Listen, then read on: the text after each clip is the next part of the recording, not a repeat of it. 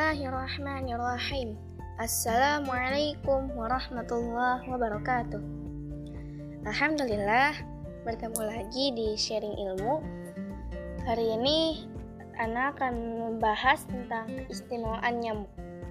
Nyamuk itu kan hewan yang mampu terbang dan berbentuk kecil. Uh, pada salah satu ayat Al-Quran serta hadis, hewan tersebut disebutkan. Nah, apa sih keistimewaan nyamuk hingga hewan ini disebutkan di dalam Al-Quran? Simak penjelasan, simak penjelasan ini ya. Sesungguhnya Allah tiada segan membuat perumpamaan berupa nyamuk atau yang lebih rendah dari itu. Adapun orang-orang yang beriman, maka mereka yakin bahwa perumpamaan itu benar dari Tuhan mereka. Tetapi mereka yang kafir mengatakan, apa apakah masuk Allah, maksud Allah menjadikan ini untuk perumpamaan?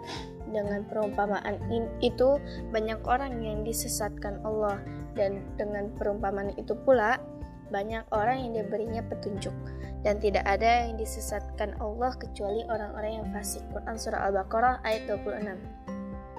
Dari Sahal bin Sa'ad berkata, Rasulullah Shallallahu Alaihi Wasallam pernah bersabda, seandainya dunia ini sama nilainya dengan sayap nyamuk di sisi Allah, niscaya ia tidak akan memberikan minuman dari dunia itu kepada orang kafir meskipun hanya seteguk air. Hadis riwayat Tirmidzi. Buku sains dalam Al-Quran yang ditulis Nadia Toyarah menjelaskan Al-Quran dan hadis menunjukkan betapa pentingnya seekor nyamuk sehingga dijadikan sebagai suatu perumpamaan. Sains modern mengungkap banyak hal tentang nyamuk yang hampir-hampir tidak bisa dipercaya oleh nalar manusia. Nyamuk memiliki 100 mata pada kepalanya, 48 gigi di dalam mulutnya, dan 3 jantung.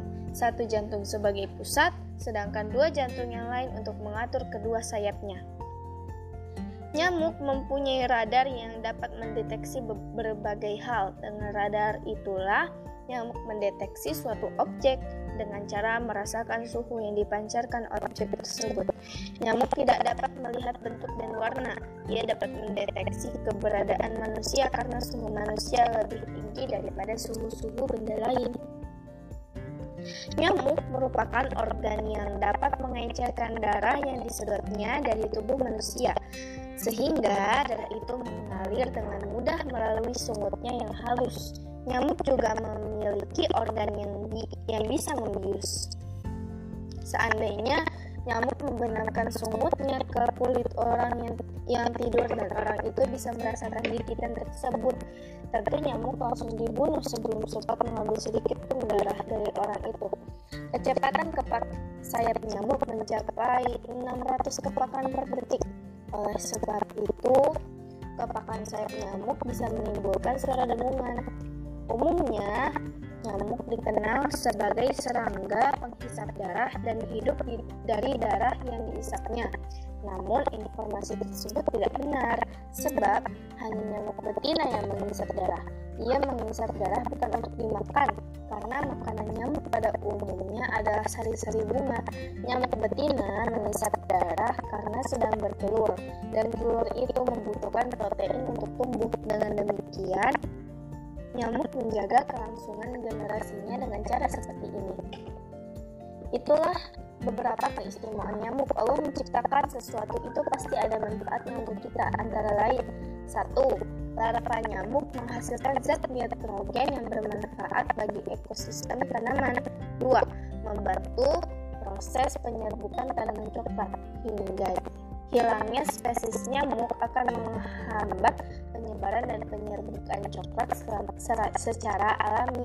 Tidak membantu menyebarkan bakteri patogen dan masih banyak lagi manfaat-manfaat lain nyamuk uh, untuk manusia. Nah, sobat sharing ilmu, betapa hebatnya Allah dalam mengatur dunia dan segala kebutuhan manusia. Allah begitu teliti dalam menciptakan sesuatu. Contohnya nyamuk. Mungkin sebelumnya uh, sobat sharing ilmu mengira bahwa nyamuk itu tidak ada gunanya. Kenapa sih nyamuk diciptakan? Padahal kalau kena gigit bisa sakit. Nah, ternyata nyamuk memiliki manfaat tersembunyi nih. Hebat kan Allah? Udah dulu ya. Wassalamualaikum warahmatullahi wabarakatuh.